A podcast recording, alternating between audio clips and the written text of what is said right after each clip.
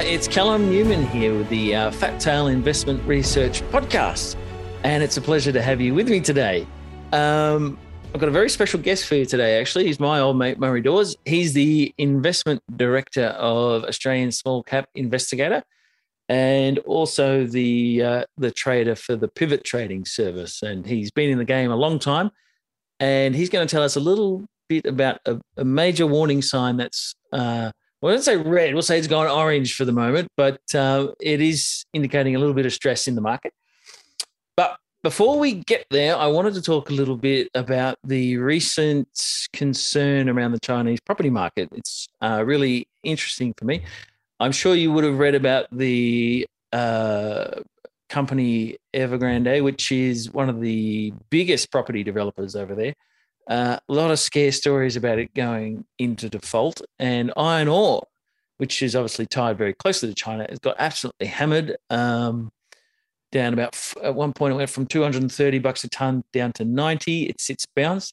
So BHP, Rio and Fortescue all got hammered over September. And, of course, we had the market sell down in September as well. So I just sort of touch base on that. I put aside info about China when I think it's important. And my view is that crisis will be contained. And to touch briefly on it, it's not news to the Chinese government. The property's in trouble, and they've been trying to reduce leverage in the Chinese property market for a long time. So I believe they have the contingency plans in place to contain that.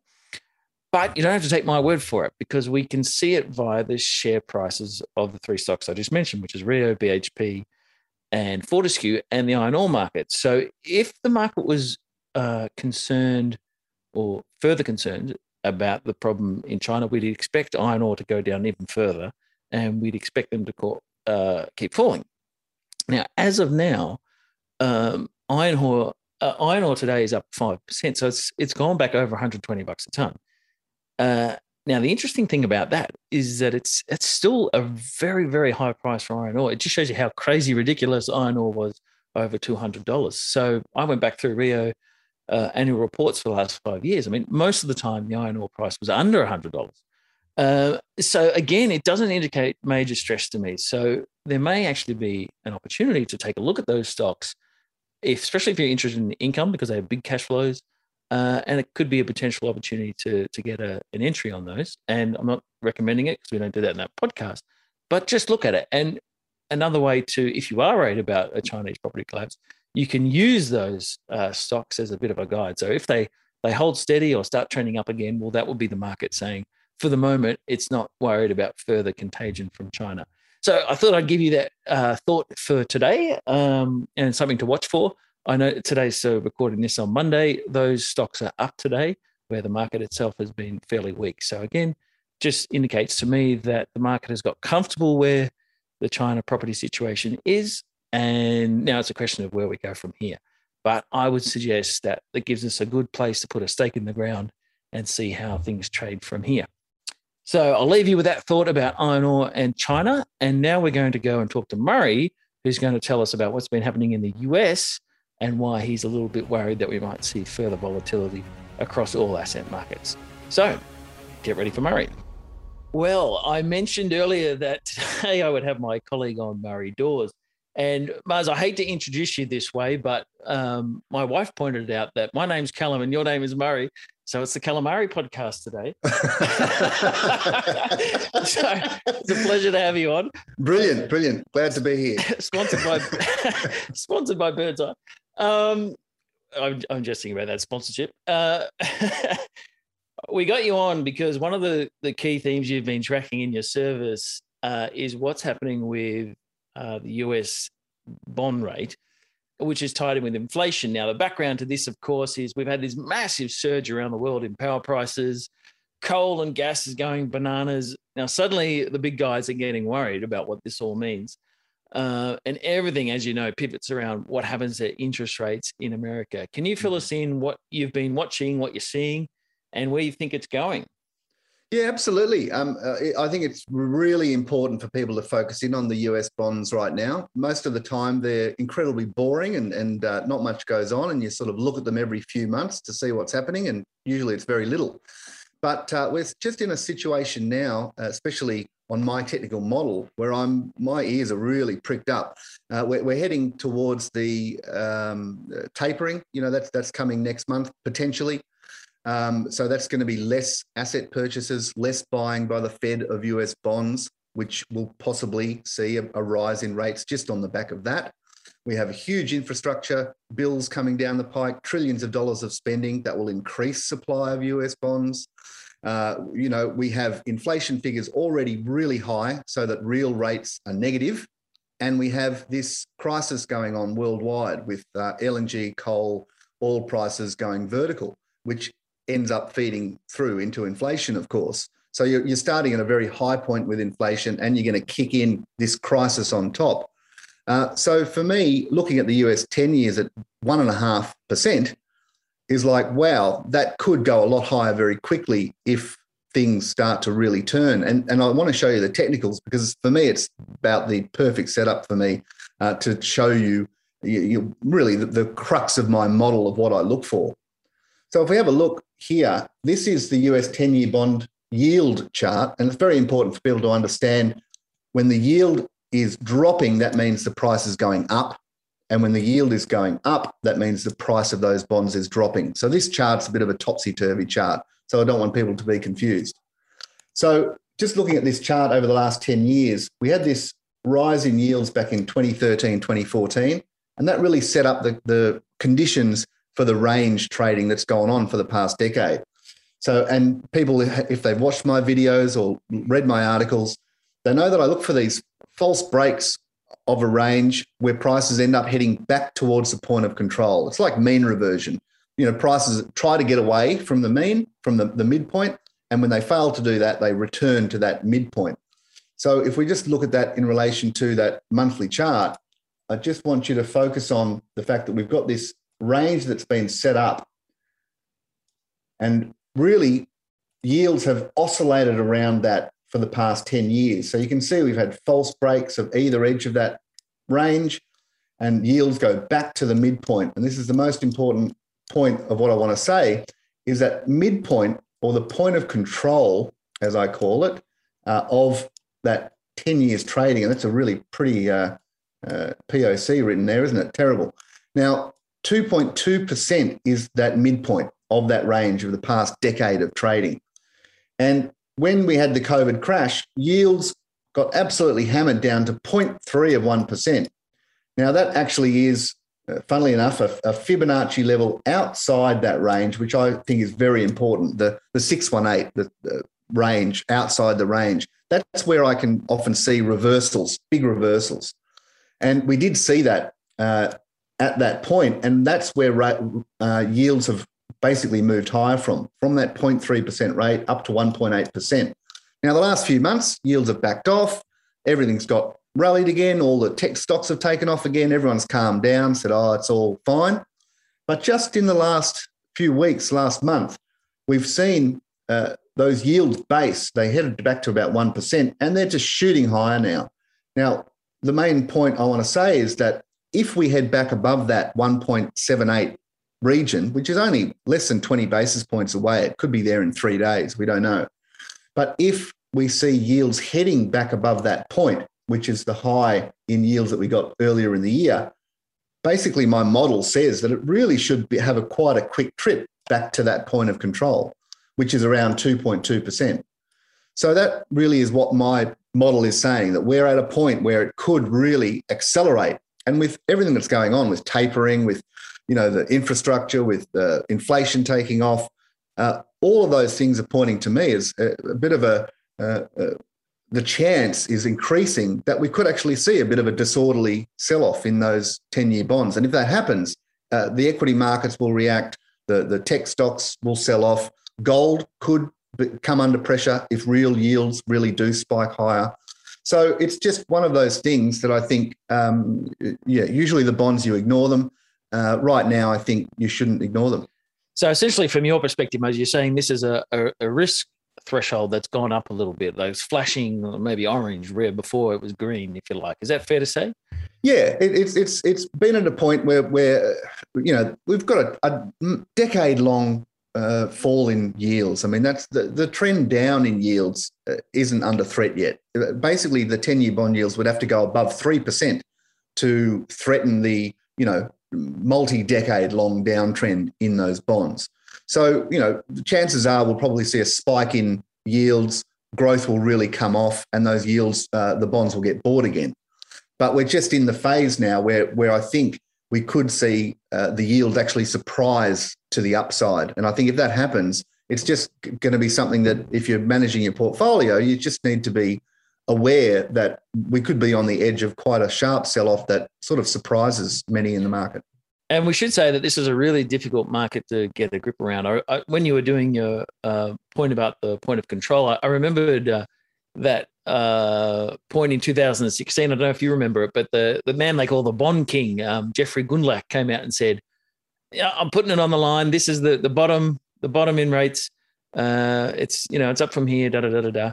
And he was right for, I think, about a year and a half, 2 years. And I don't know what he thought afterwards. But as we know, COVID came along and drove it down even further in the end. So it's... Well, they do call it, yeah, I think it's called the widowmaker trade. Trying to yeah, well, there's a few of those, but it's definitely one of them. But I still remember back in 2012, like even a titan of the investment world, Jim Rogers, going, "No, I'm short government bonds, you know, the Fed's printing too many and it's going to be inflationary and all this sort of stuff." And here we are in 2021, and as you say, it never really happened. So it's been really tricky. But I guess this is what makes it so interesting that that it has gone on so much longer than everybody thought. Well, essentially, as you said before, it's been going on since the 80s. This massive, it's a whole generation of falling yields. That's all we're used to. So it is going to cause volatility, or I think we can definitely say that. Now, you mentioned gold there could get hit in the US. So the gold futures generally trade in the US. Here in Australia, it's just one thing I was talking about in the Daily Reckoning today, is such a weird dynamic going on. Our gold miners have been smashed in the last year. They've been absolutely hammered down. They tried to rally earlier this year. They couldn't hold on. They seem to be sort of based around now. The Aussie dollar has come under pressure too. So the Aussie dollar margin for gold producers is really good. So they've got these big cash flows, but obviously the market was obviously, I would say, worried about the scenario you're painting now, because it just sold them down anyway. So when you're talking about gold in the US getting smashed, do you think that the Aussie stocks have discounted that a little bit already? Yeah, I'm actually starting to see a bit of buying, a bit of bottom fishing come into those gold stocks. And I've actually been collating a bit of a list of what my favourite gold stocks are, ready to go, because a few of them have come right back to a point where I think they are going to be good buying. But the only thing holding me back is the fact that the bonds look so sketchy, and I'm a bit worried that we'll see another leg down. I think if we do see another leg down in gold through 1680, which has been the low for this year, of this whole correction for the past year, I think there could be a bit of panic selling under there, but I think that will push it down into very strong buying support. So I guess my view is that if we do see, inflation picking up, which causes the bonds to sell off, or if it's, you know, the taper announcement or the infrastructure bills, whatever it is that can cause it, if we do see those rates spike higher than people expect and gold gets hit, I think that will ultimately be a great buying opportunity if we do see that level crack. But if the 1680 level holds and then, you know, things turn back up, I think that, yeah, the gold stocks are starting to look like good value. Well, I certainly agree. I've been watching them too, and it's been really interesting. And you have to wonder what the response from the Fed would be if we get these yields pushing up. The whole narrative is kind of being, well, they're going to start to raise interest rates, they're going to taper, as you say. Well, maybe that doesn't become an option for them and they have to step in to push the yields back down again, which would shuffle all the pieces around again. So it's a really dynamic and volatile market, not just the market itself, but the different responses that come in from all the big players. Well, it is. I mean, it's so hard to try to have a macro view of what's going to happen and trying to second guess what the Fed's going to do. And I mean, that's probably why I may have views on all of those things, but ultimately I'll try to listen to what the market's telling me through the charts to make sure that I'm not sort of walking into a brick wall. Yeah, absolutely. And I know myself, I had gold recommendations and I was just watching, earlier in the year, and I'm like, we're in wrong. Like, this is not the place to be right now. Like, they were just getting sold down. And so, as you know, I just cleaned them out one day and just said, no, We're stepping to the sidelines here, because you've just got to watch what the market does every day and what the price action tells you. Yeah, because sometimes it can just be a matter of, some big shareholders that own 10% of the stock or whatever might be saying, I want to sell down. And for them to sell down, it can take months.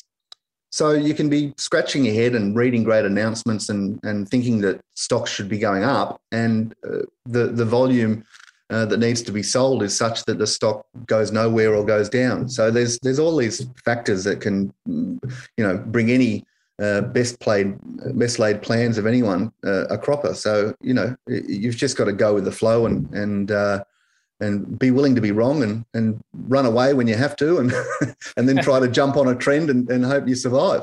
Yeah, well, that's the trading life, isn't it? So it's a very different dynamic if you're you're running a self-managed super fund and you've got your long-term positions there and you're trying to farm it for income and all that sort of stuff, as opposed to being a trader where you can use that volatility to your advantage, which is something I try and do. Obviously, I have a list of stocks that I want to get on board. And if we get a market-driven sell down, I can sort of go, I'm happy with that entry price. So, for people that don't know your work, do you try and use volatility in a similar way? Yeah, well, as I was just showing you on that chart of looking at how those ranges develop, how those false breaks develop, I sort of look for those mean reversion points, which I think are like a gravitational point that the market's going back and forth through, even when it's trending. So I'll sort of look for those points where I can get on and get a quick trip to that mean reversion place, that point of control, and I'll take part profit so that I then create a free option to see what happens next.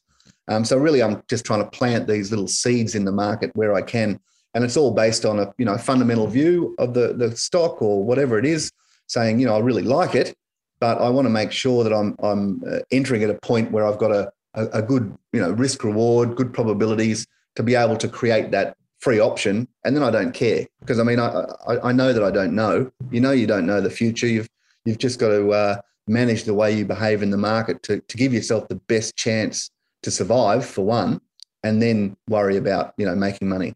Absolutely. And to me, the other thing with that, when you get those volatile down moves, is you can put a stop loss there if you get a bit of a recovery, and then you go, well, if it breaks below that, then that's a warning sign. But, I expect it to go up, which I wrote a little bit about this idea in the DR last week, where I was watching Rio Tinto, and I had the view that it had got so smashed that it was probably oversold a little bit.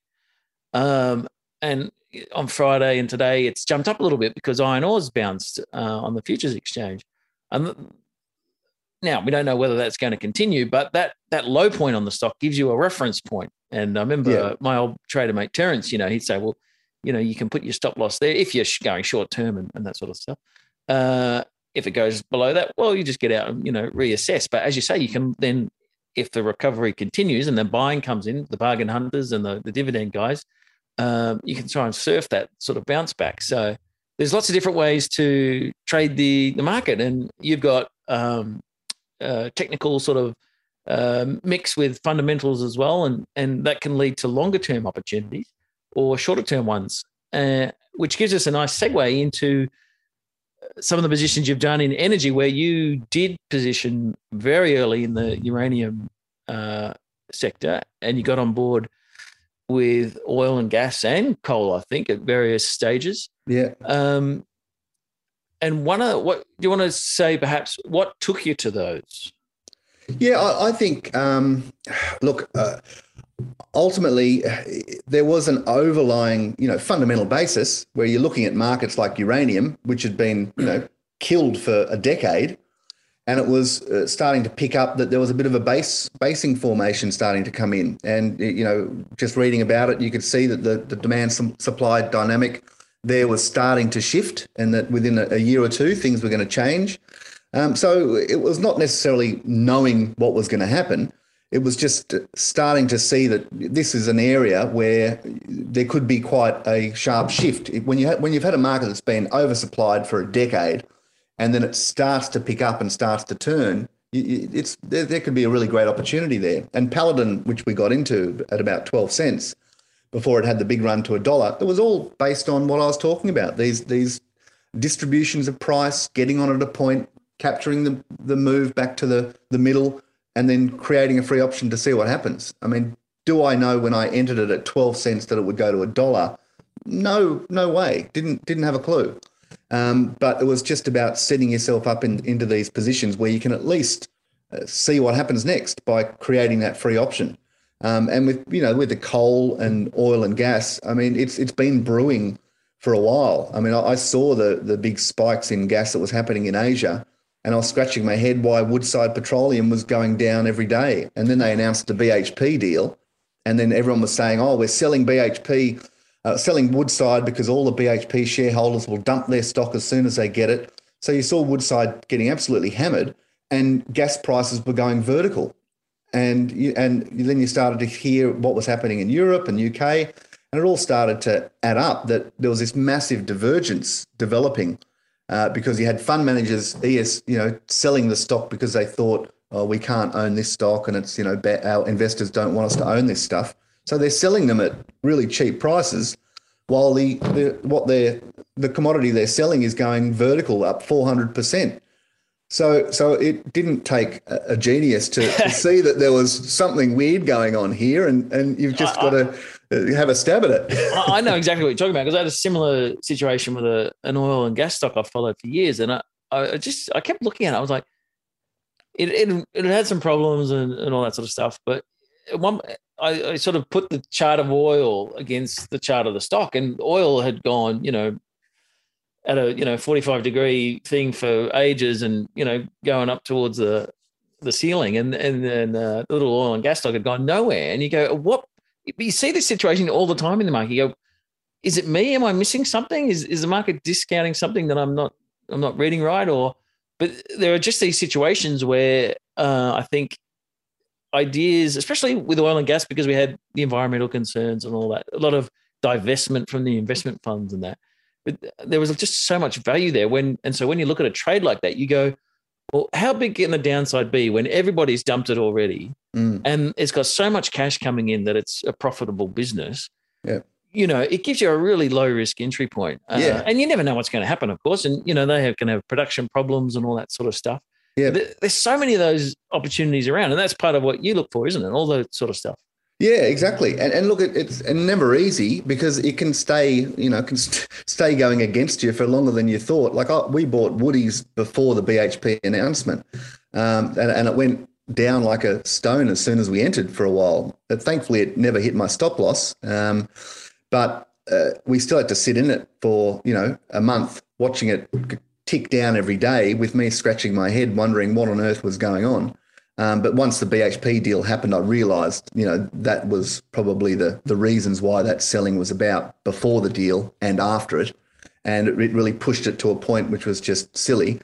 And but you never know. You've got to set your stoppies and hope for the best. In light of what's happened, do you have a view on who's getting the better deal? Is it the Woodside guys getting the VHP assets, or VHP? I think ultimately it will be the Woodside guys will have done really well. Yeah, especially if you see oil hitting $100, and they've just bought these, tier one assets at the bottom dollar, really. But I mean, they're merging, and the deal is 55% Woodies or whatever, 45 VHP. So if Woodies rallies, I think they're all going to be okay. It's probably a fair deal. But ultimately, Woodside could be sitting pretty over the next few years, and I think they'll still surprise to the upside.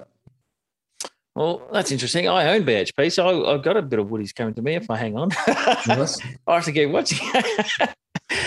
Yeah, it's really interesting. I've got to say, it's funny it's so funny with me with oil, because in 2018, I was saying to everybody, and I really did believe, sorry, towards the end of 2019, I thought oil was at risk of spiking. And I was like, you know, there's been underinvestment in the sector for ages. And earlier, so it was in 2018, so I had been thinking that and moving along those lines, and oil got absolutely smashed. Remember in the last quarter of 2018, the US market just tanked. Yeah. And oil got caught up in all that. And now everyone's getting bullish on oil, and I think I'm still mentally scarred from that period. So I'm still wary of oil. But I can say that when you talk about expectations and things going, I've been skeptical all year, and it's gone up. Yeah. So again, with the psychology of markets, you get guys like me who have maybe held off, and then suddenly they're like, well, you know, I'm wrong. I've got to get in, or I should get in, kind of thing. And that's how you can sort of get these upside swings that last a lot longer than you might think, and all that sort of stuff. And then something happens and scrambles all the board again. Well, I think, yeah, for me, training myself to trust the charts, despite my view, is hard. Like, it really is to just say, right, the charts are saying that you're wrong. The trend has shifted. Doesn't matter how much work you've done on this. You're probably wrong for the moment, so get out. Or, you know, and it is a really hard thing to train yourself to do, to ignore what's going on in your head and to look at what's happening and say, no, I'm going to trust that, rather than trusting what's going on in my head. And it's a really tough thing to do, and I still trip over that one. But hopefully you don't blow yourself up in the meantime. Well, and I should say, this comes back to how we approach things at Fat Tail Media. Like, it's so seductive to read people who agree with you. If you have a viewpoint, you want to hear from the guys that agree with you, and you go, oh, isn't he, you know, spot on? But you need to read from the guys that don't agree with you, because so often they're right and you're wrong, or at least in the short term, or they have a different viewpoint, or, you know, there's always someone else on the other side of the trade. So I know people who sign up to multiple services often get frustrated, because you might go, I'm excited about oil and gas, and then I'll go, oh, geez, I'm a bit sketchy on it. I'm not sure. But that's just the nature of the market, isn't it? You have to absorb where everybody's positioned, what they're thinking, and then ultimately, you, especially in your case as a trader, you go with what the market is going with as much as you can. Yeah, well, I mean, look, you can be a bull, I can be a bear, and we can both make money. It depends on how we trade and how we position ourselves and where our stoppies are and all that sort of thing. So, you know, bulls and bears can make money and pigs get slaughtered. That is a very old expression. Yeah. All right, well, I think we can leave it there. So The takeaway for today's talk, as far as the pressure building in the US government bond market, is a danger sign in general for asset markets, because it's going to cause volatility and it's going to be hard to read. So I guess in your case, with a trader's view, you're either limiting how many new positions you're going to take, you're going to tighten your stop losses. What do you do going forward? Yeah, I've been taking profits for a while now just to lower exposure, but I'm still long. Like, the equities can look fantastic again with a good week, you know, but at the moment the weekly for me is negative. So I'm just wary that it could turn into a bit more. So while the selling pressure's there in the US equities, and the US bonds look like they do, I'm just sort of taking a bit of money and you know, not 100% long now, and just seeing how it plays out, because we know it can all change on a dime depending on what the Fed says or whatever. So just that's sort of my view at the moment, is treading a bit carefully. All right, and for those that want to follow you, you do a weekly update at the end of the week, right? You do a sort of ASX wrap-up. Yeah. People follow you for that? Yeah, on Saturday, the closing bell video they can check out. I do an article there for Traders Corner, where I sort of write about different aspects of trading, and then do a bit of a market wrap and have a look at, you know, if there's any little stocks that I think are looking interesting or whatever. All right, well, it's been a pleasure to have you on, Muzz, and I thank you, and we'll do it again soon. Excellent. Look forward to it. All righty. That was Murray Dawes from Pivot Trader, an old mate of mine as well. And as he said, you can catch up with his closing bell summary every week, and we shall pop the link into that as well. So thank you for listening, and we'll see you next week.